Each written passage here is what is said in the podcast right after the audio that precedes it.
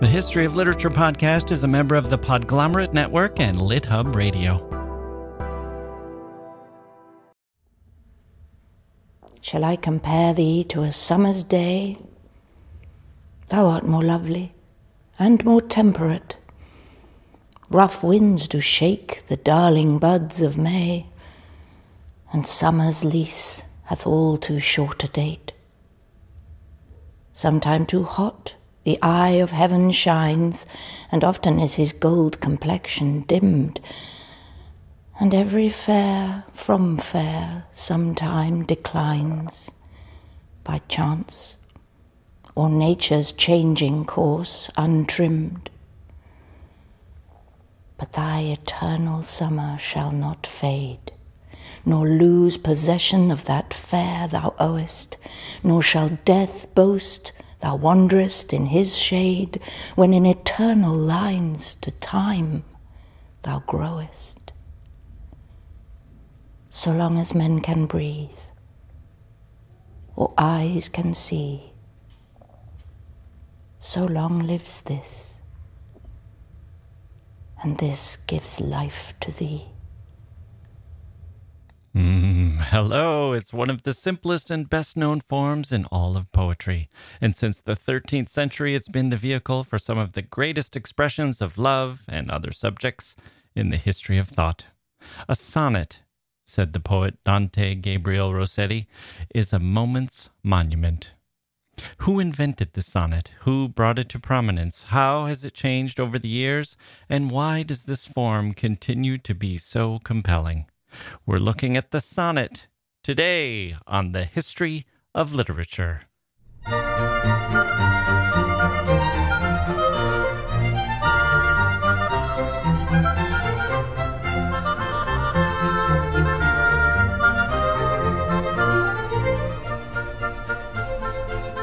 Okay, here we go. Welcome to the podcast. I'm Jacke Wilson. The sonnet. What a subject. What a curious phenomenon when you stop and think about it. 14 lines. Fine. 14 lines. That's it. Sometimes rhymed according to certain schemes, sometimes rhymed according to a different scheme, and more recently, not rhymed necessarily.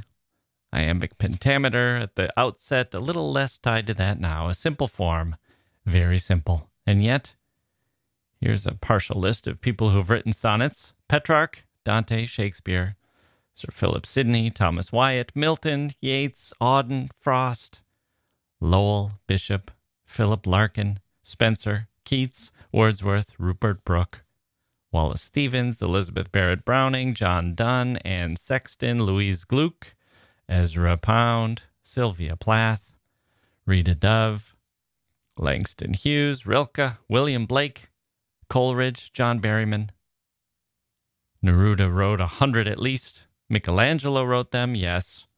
That Michelangelo. T.S. Eliot even snuck one into the wasteland. I could go on a lot longer. Could go on for the whole hour, just naming names. I created that list from memory, more or less. It's much harder to find a poet of significance in the past 500 years who never wrote a sonnet. Pope and Dryden, 18th century masters of the heroic couplet, didn't go for sonnets.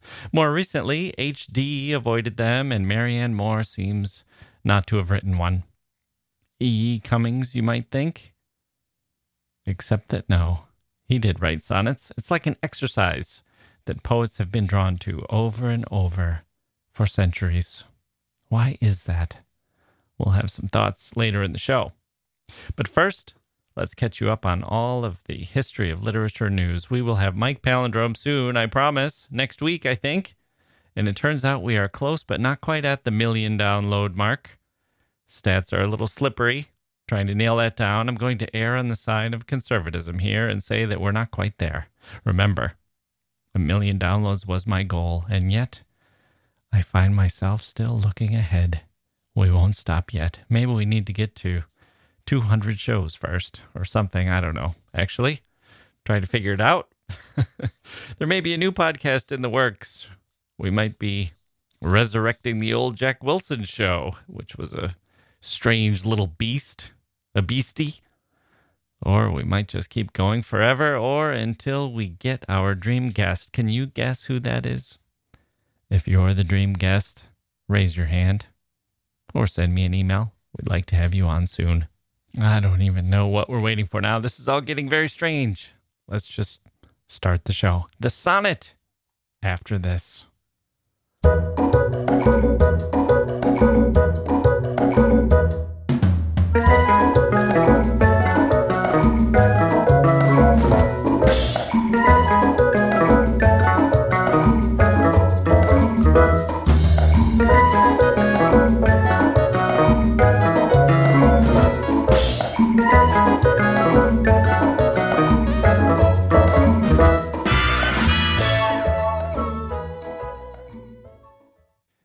Grown-ups, The Cat in the Hat Cast is a new podcast from Wondery, perfect for the whole family.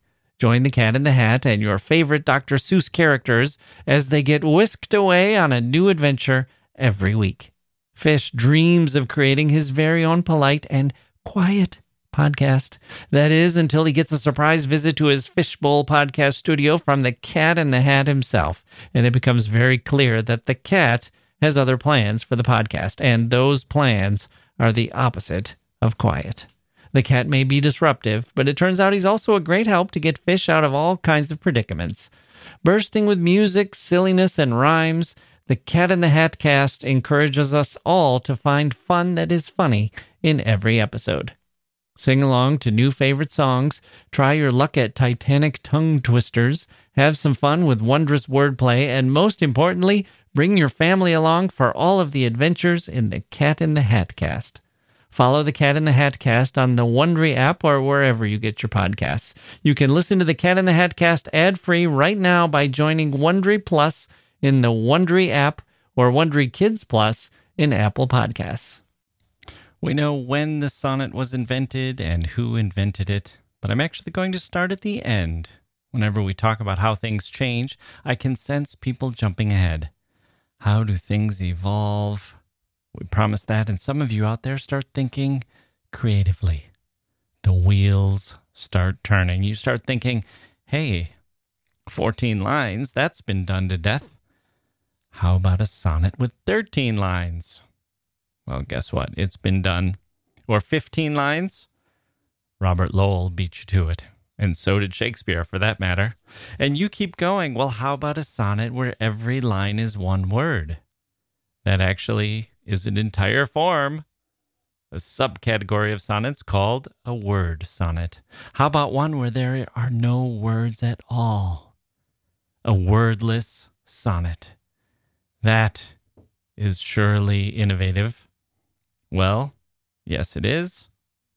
And the poet Mary Ellen Solt has already done it. How about a satirical sonnet, you say? A sonnet that explodes the idea of sonnet writing. Take it away, Shakespeare.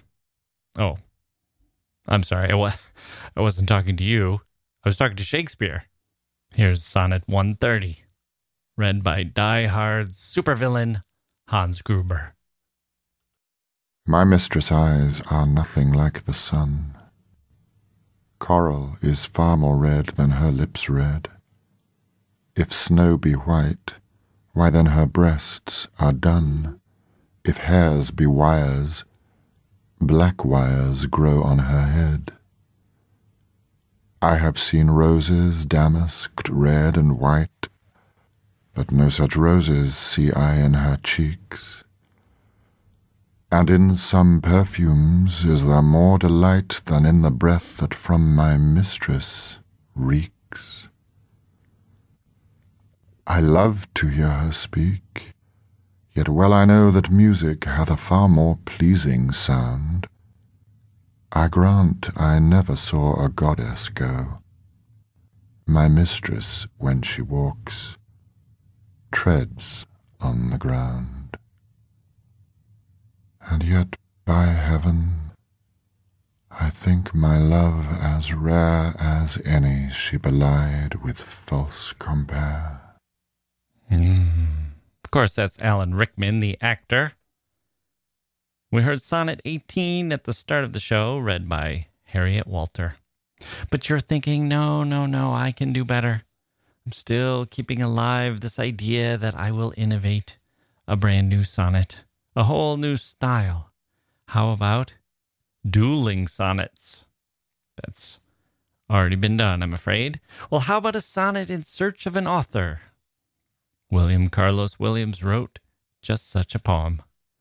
Ghost sonnets? Done. Chinese sonnets? Done. Sonnet cycles? Done, done, done. Holy sonnets? Done. By Donne, in fact, John Donne, that is. How about a sonnet where every line is a sonnet? Done. A cubist sonnet? Let me introduce you to Ms. Gertrude Stein and her poem, Susie Asado.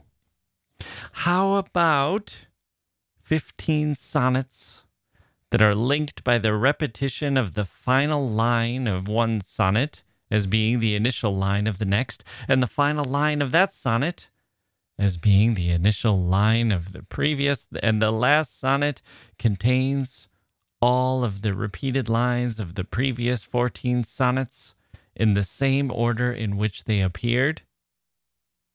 That's not only been done, it's another subcategory. It's called a crown of sonnets. Marilyn Nelson wrote a good one. How about this idea? You decide you're going to write more sonnets than anyone. You write five sonnets a day. At your death, you leave behind a half a million sonnets, 500,000 sonnets that tell the entire story of your life. Sorry, my ambitious friend.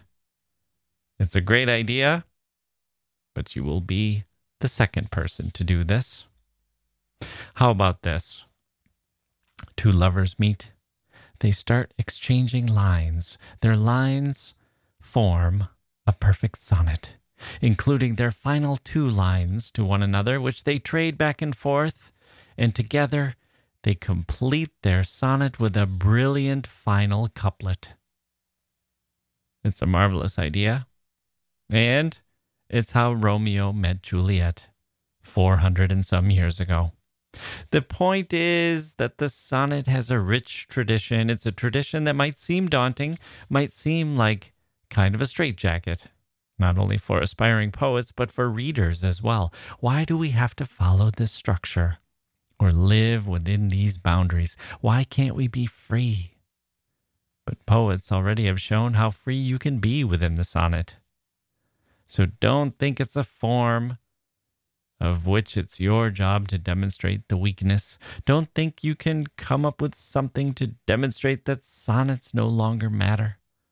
Sonnets are going to outlast us all. You cannot defeat the sonnet, and you will not. It's better to jump in and celebrate this form, not to worship at its feet, but to explore its many facets and watch the best poetic minds and see what they can do with it and learn from their examples and delight in all of it. Let's delight in the sonnet, not as an old stodgy thing, but as an existing, exciting, dynamic thing the word sonnet means little song in Italian. Let's sing the praises of this little song.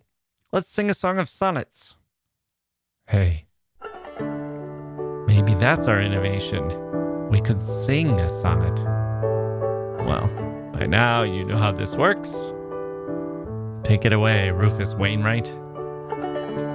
When in disgrace with fortune in men's eyes I all alone beweep my outcast state In trouble deaf heaven with my bootless cries look upon myself and curse my fate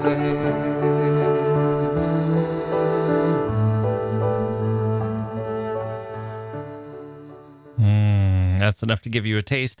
That's from Shakespeare's Sonnet 29 from the album Take All My Loves Nine Shakespeare Sonnets, in which Mr. Wainwright sets Shakespeare's sonnets to music. How about this? I'm still trying to find the innovation How about we take pop songs like Taylor Swift or Beyonce and turn those lyrics into sonnets? Actually, there's a Tumblr that does that.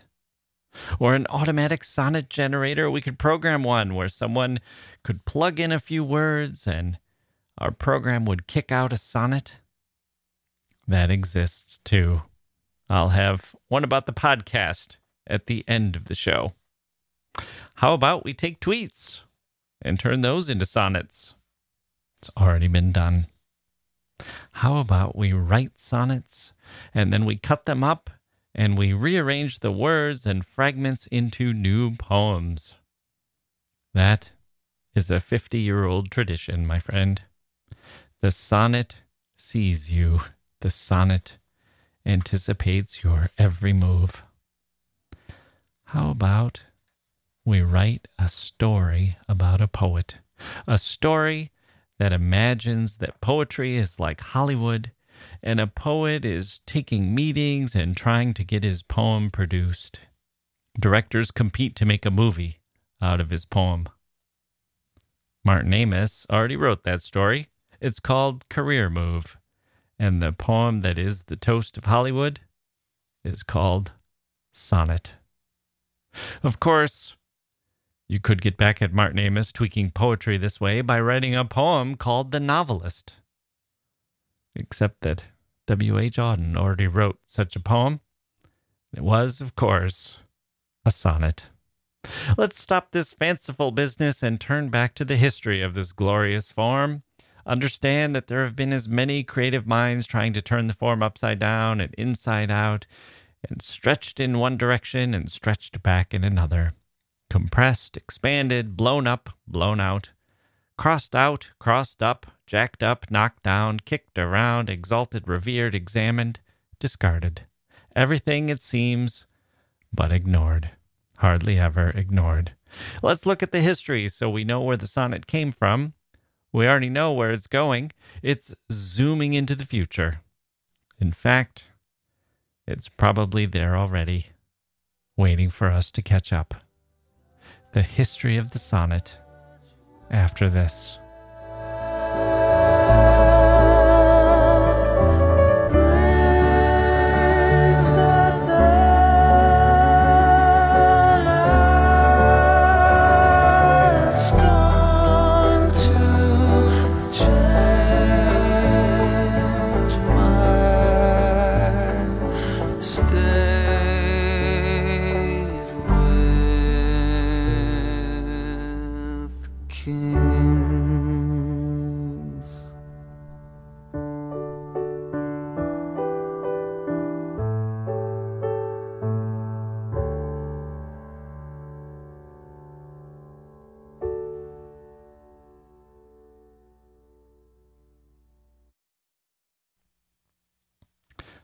Sonnet comes from sometime around the years 1222 to 1225 and comes from Sicily, from the court of Frederick II, the Holy Roman Emperor. Frederick II was an interesting guy, a great fan of the arts, and a great patron of poets who wrote in a variety of languages.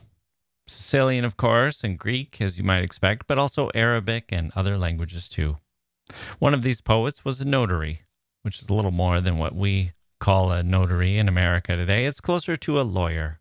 In any case, this lawyer poet was named Giacomo da Lentini, and he struck the poetic equivalent of a mine of gold or a gushing oil well. Fourteen lines was his poem. Apparently, it was a mashup of two forms a pair of quatrains, followed by a pair of triplet stanzas which perhaps came from a Sicilian folk song form he had recently heard. That's one theory for these earliest sonnets, that it was a way of saying something and then singing it. I'm ordinarily not a big fan of rhyme scheme. It always seems to me kind of boring to talk about and secondary to poetry. It turns poetry into crossword puzzles or sudokus or something, and I, I don't like that. I don't care what the degree of difficulty is. I care about the words and the way they make me think and the way they make me feel. But with sonnets, I'm going to make an exception because there's something magnificent about the way this particular form has ignited such a wildfire of creativity across countries and uh, through the centuries. So, I'm interested in how the form changed because you can see creative minds wrestling with the differences. Sometimes they innovate, sometimes they stick to tradition. Both can be beautiful, and I wouldn't say one is more beautiful than the other. I don't care about innovation for the sake of innovation, and I don't give a lot of extra credit for innovation, just as I don't give a lot of credit for following a form slavishly. It's within the form employed by the poet where I look for beauty. But let's play along and see what poets were working with. The purest and earliest sonnets, the Da Lentini form, was 8 and 6, or 4 4 3 3, if you like. There's what's called a volta, or turn, that comes between lines 8 and 9. Da Lentini wrote in Sicilian. The next big development came when a man called Guitone d'Arezzo took the sonnet into Tuscany and started writing sonnets in Tuscan language, about 300 of them. These were popular with Tuscan poets, and his example was quickly followed by Guido Cavalcanti and Dante Alighieri. We're into the 14th century now, and one of the great sonnet writers of all time, Petrarch, picked up on the form and wrote his beautiful sonnets to Laura. A hundred years later, Tuscans were still writing sonnets, including the artist Michelangelo. And then the sonnets caught on in England. Some English poets used the 4 4 3 3 structure, 8 and 6. Others developed something new 4 4 4 2.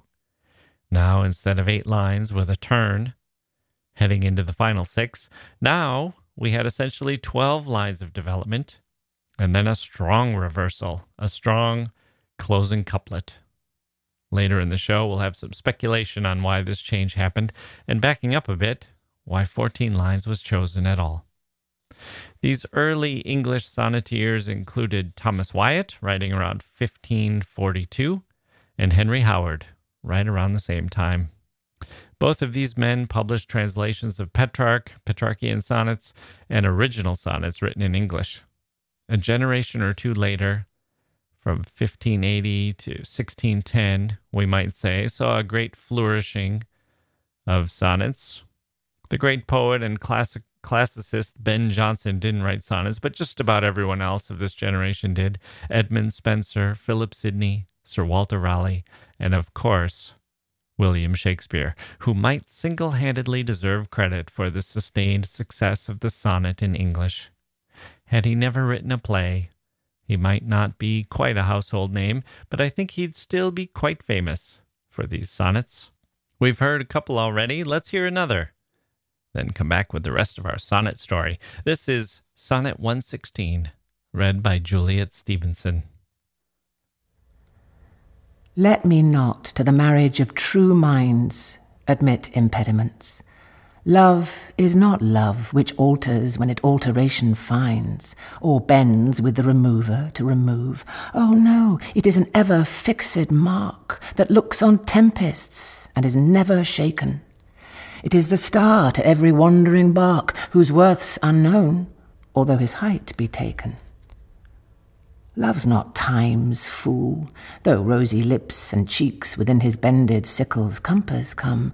Love alters not with his brief hours and weeks, but bears it out even to the edge of doom.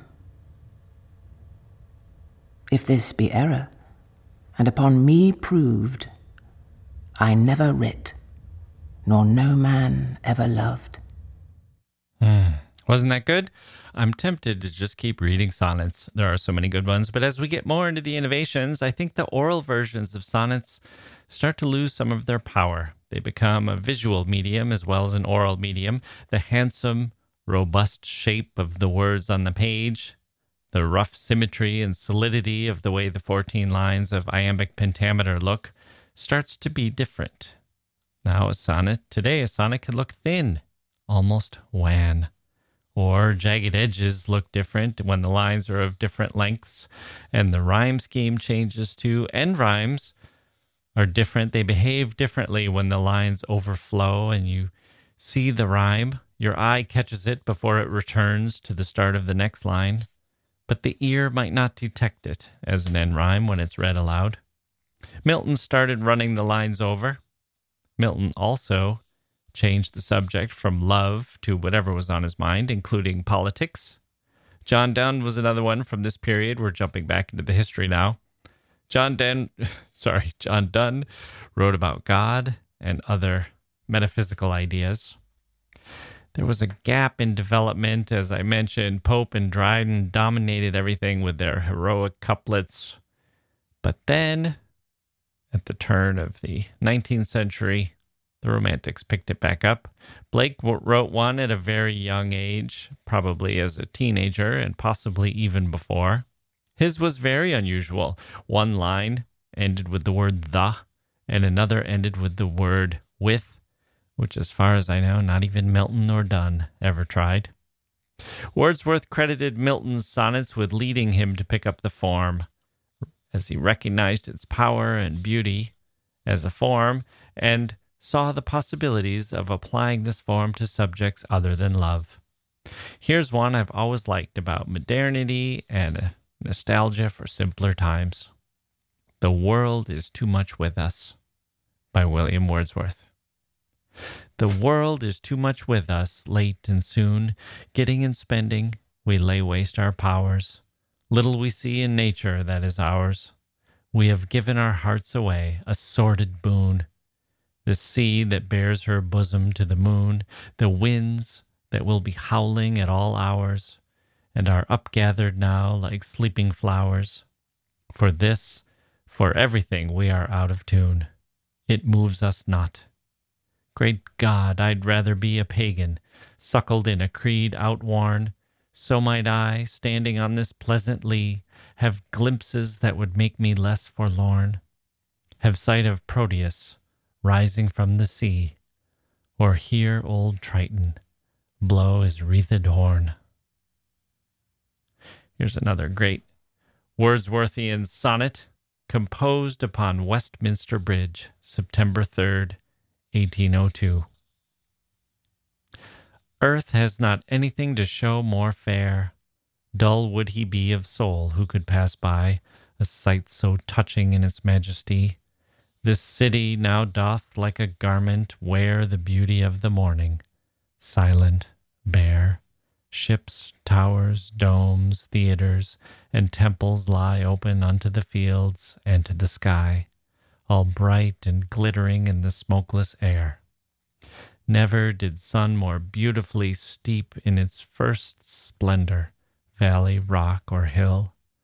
Ne'er saw I, never felt a calm so deep. The river glideth at his own sweet will. Dear God! the very houses seem asleep, and all that mighty heart is lying still. The other romantics followed Wordsworth. Coleridge wrote sonnets too, and the later romantics, Byron and Keats, went back to the Italian 8 6 form for some of them. I wish we had time to read all of these. I love Keats's Bright Star and On First Looking into Chapman's Homer and Ozymandias, and England in 1819 by Shelley. The Victorians, moving on, the Victorians were crazy about sonnets, including Elizabeth Barrett Browning, whose book Sonnets from the Portuguese is a classic. We'll read one here. It's famous for its brilliant opening line How Do I Love Thee? By Elizabeth Barrett Browning. How do I love thee? Let me count the ways. I love thee to the depth and breadth and height my soul can reach when feeling out of sight for the ends of being an ideal grace. I love thee to the level of every day's most quiet need by sun and candlelight. I love thee freely as men strive for right. I love thee purely as they turn from praise. I love with a passion put to use in my old griefs, and with my childhood's faith. I love thee with a love I seem to lose with my lost saints. I love thee with the breath, smiles, tears of all my life, and, if God choose, I shall but love thee better after death. We're fully in the 19th century now, and we find sonnets everywhere from George Meredith to Gerard Manley Hopkins to Walt Whitman to Edgar Allan Poe. Herman Melville wrote a sonnet. It was about a shark, and it was 16 lines. two more, two more than was conventional, and somehow that just seems perfect for Melville. Moving into the 20th, the German poet Rilke was a great practitioner of sonnets, including one of my favorite poems of all time, Archaic Torso of Apollo, which changed my life. Here it is Archaic Torso of Apollo by Rainer Maria Rilke. We cannot know his legendary head with eyes like ripening fruit, and yet his torso is still suffused with brilliance from inside, like a lamp in which his gaze, now turned to low, gleams in all its power. Otherwise, the curved breast could not dazzle you so, nor could a smile run through the placid hips and thighs to that dark center where procreation flared. Otherwise, this stone would seem defaced beneath the translucent cascade of the shoulders and would not glisten like a wild beast's fur would not, from all the borders of itself, burst like a star. For here there is no place that does not see you. You must change your life. So good. We might need to do a show on Rilke. Here's a masterful sonnet by Yeats, Leda and the Swan. This one alludes to the Greek myth where Zeus takes the form of the swan and seduces Leda which eventually results in Helen. When you think about it, it's a pretty powerful idea, shocking and horrifying all at once. Yeats captures its majesty and terror. Leda and the Swan by William Butler Yeats. A sudden blow, the great wings beating still above the staggering girl, her thighs caressed by the dark webs, her nape caught in his bill. He holds her helpless breast upon his breast. How can those terrified, vague fingers push the feathered glory from her loosening thighs? And how can body, laid in that white rush, but feel the strange heart beating where it lies? A shudder in the loins engenders there the broken wall, the burning roof and tower, and Agamemnon dead being so caught up, so mastered by the brute blood of the air, did she put on his knowledge with his power before the indifferent beak could let her drop. Hmm. Let's turn to Robert Frost, who has a nice sonnet. It's a 33332 format. Acquainted with the Night by Robert Frost. I have been one acquainted with the night. I have walked out in rain and back in rain. I have outwalked the furthest city light. I have looked down the saddest city lane. I have passed by the watchman on his beat and dropped my eyes, unwilling to explain. I have stood still and stopped the sound of feet when far away an interrupted cry came over houses from another street, but not to call me back or say goodbye, and further still, at an unearthly height, one luminary clock against the sky proclaimed the time was neither wrong nor right. I have been one, acquainted with the night. That's still pretty traditional. And with that wonderful Frostian musicality. Here's another one from the 20th century, so unlike a traditional sonnet that I didn't even notice that it was one when we discussed it last time here on the History of Literature podcast. It was in our dad poetry episode. Robert Hayden's Those Winter Sundays. Those Winter Sundays by Robert Hayden. Sundays, too, my father got up early and put his clothes on in the blue black cold. Then, with cracked hands that ached from labor and the weekday weather, made banked fires blaze. No one ever thanked him. I'd wake and hear the cold splintering, breaking. When the rooms were warm, he'd call, and slowly I would rise and dress, fearing the chronic angers of that house, speaking indifferently to him who had driven out the cold and polished my good shoes as well. What did I know? What did I know of love's austere and lonely offices? Hmm. No end rhymes there. Very modern.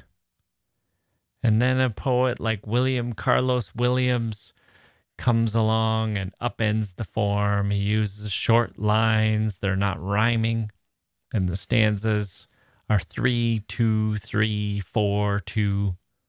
It adds up to 14, but not in the usual pattern. And if we didn't get the hint, the poem is called Sonnet in Search of an Author. Sonnet in Search of an Author by William Carlos Williams. Nude bodies like peeled logs sometimes give off a sweetest odor.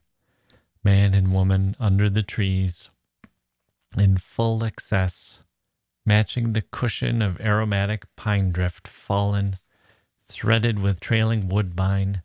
A sonnet might be made of it. Might be made of it.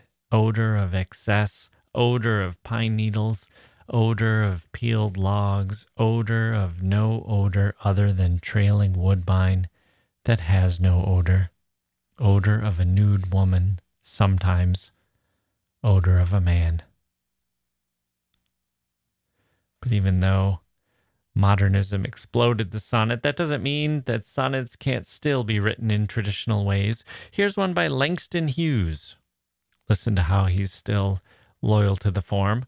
I think of this as being like Picasso, drawing a beautiful naturalistic drawing, a perfect representation of reality, a kind of throwback before the innovation, the abstraction, the more visionary work.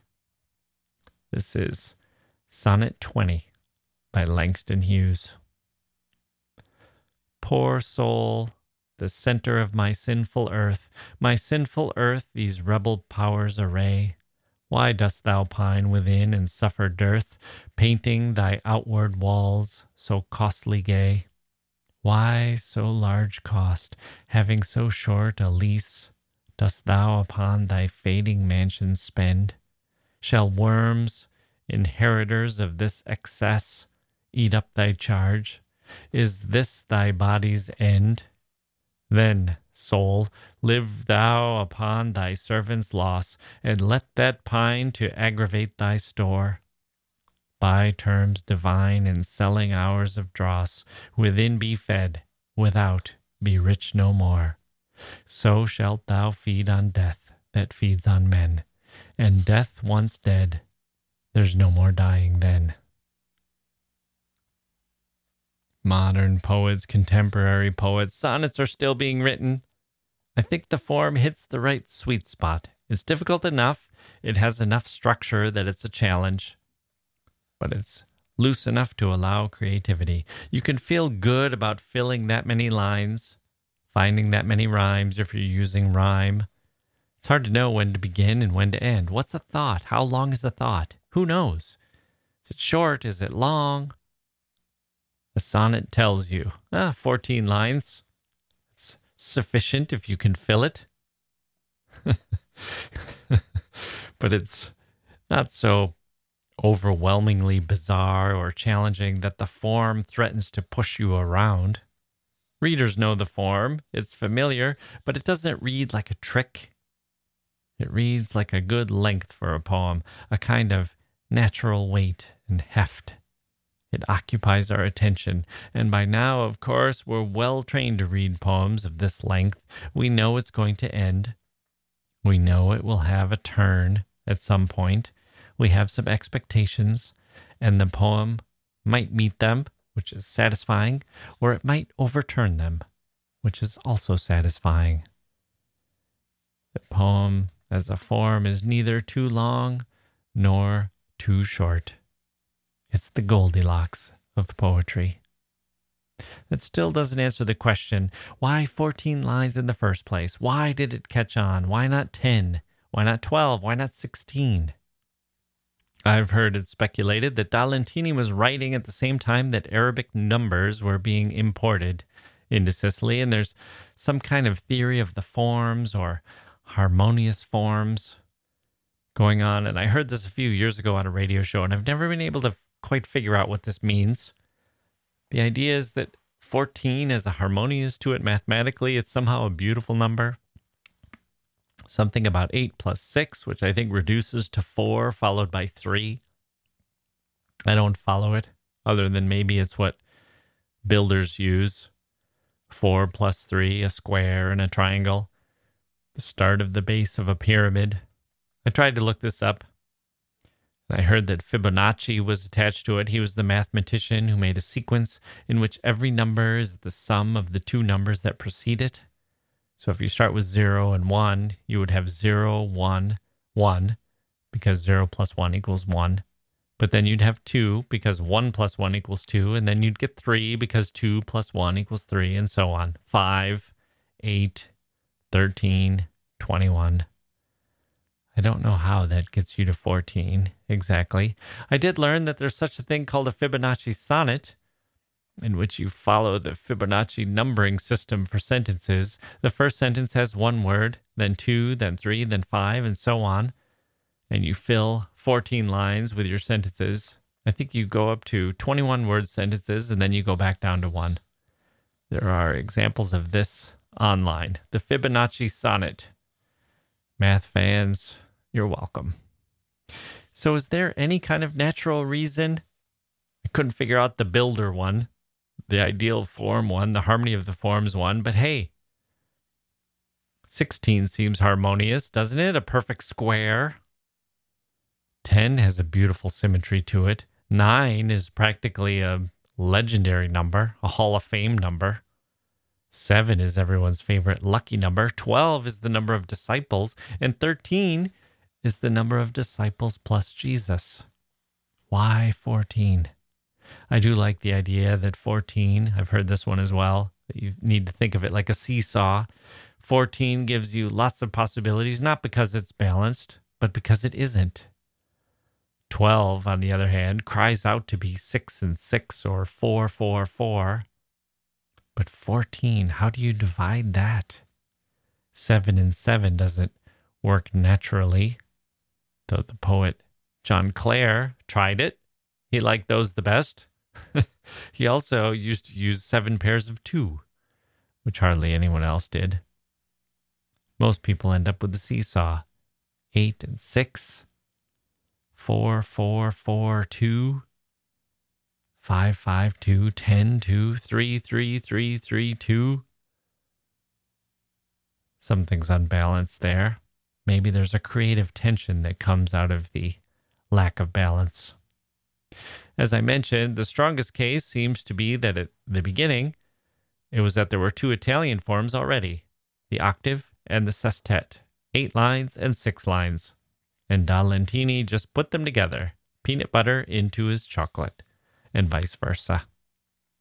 But that doesn't explain why 14 lines in this form took off so sharply or why it's endured for so long.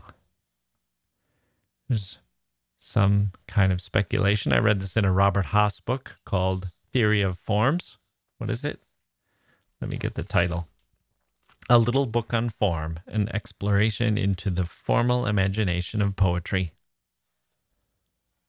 In there, he repeats some speculation that the sonnet replicates the human face Apparently, the human face, in its ideal form, has a proportion of 4 to 3. The forehead, eyes, and nose take up 4 sevenths of the face, the upper 4 sevenths. The lips and chin take up the bottom 3 sevenths, at least in beautiful people. A sonnet, it is speculated, is therefore like staring into the eyes of a lover for the first eight lines, then pressing your lips to hers or his for the final six. Is that possible? I guess it's possible. might play into it. When it comes to numbers and the way they feel, there are a whole lot of things it could be. Would I say that's the only reason that a sonnet is like a face? Probably not. Here's an explanation I like a little better. I like the idea that eight and six builds up and gets quicker. Eight lines develops a pattern, feels weighty, maybe four pairs or two sets of four. It's like a roller coaster chugging up its track, the beginning of a journey, the long part of the journey, and then there's a turn. And the six lines goes faster. The roller coaster rushes down. Or the journey, you turn around and you're returning home. It's always a little faster to come home, isn't it? So maybe that's why 14 works for us. 8 is a little on the heavy side. Those are the days in school. 6, a little on the quick side. The sprint home. It's the opposite of plodding. 6, it's big enough to be substantial, yet it still feels spry. In the Italian version, there are two rhymes in the 8, in the two quatrains, but three rhymes three rhyming pairs in the six. Again, does that convey a certain lightness, a certain feeling of relief?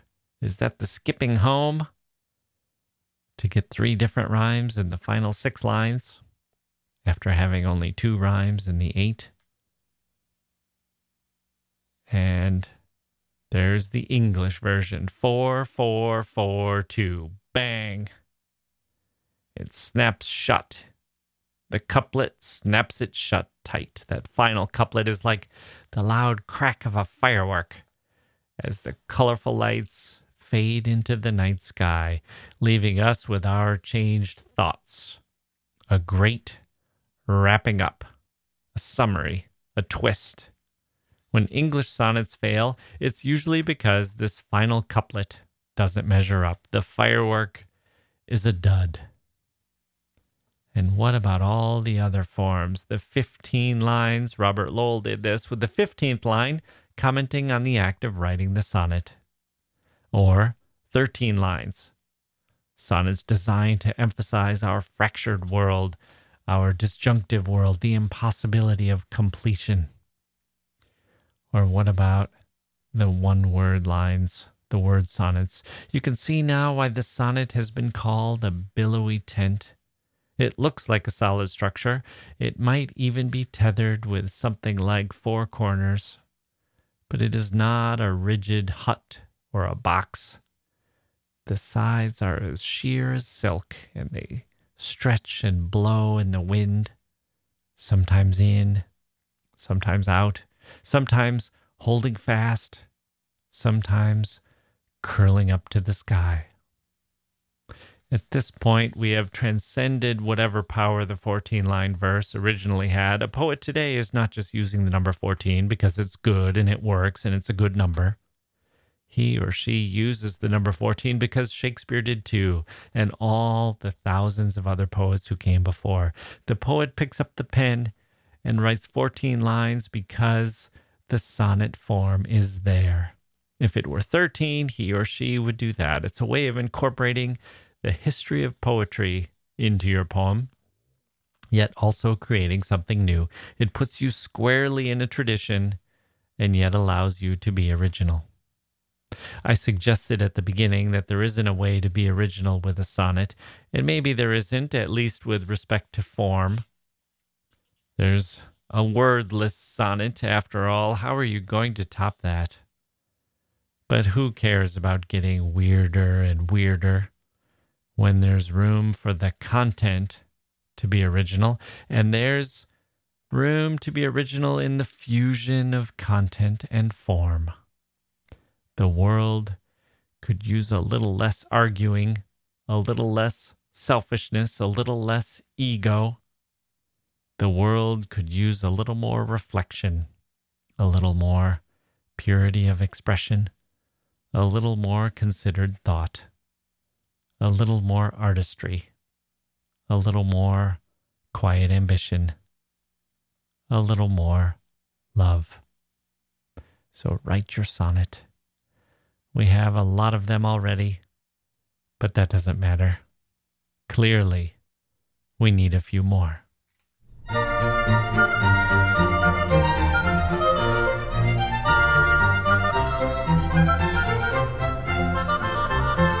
Okay, there we go. That's going to do it for this episode of the History of Literature, or almost do it. Guess what? I mentioned this at the beginning. I promised it. I'm going to fulfill my promises. There is a sonnet generator online, which will create a sonnet for you if you plug in some nouns. Well, I tried it out with the podcast, and here is what I got.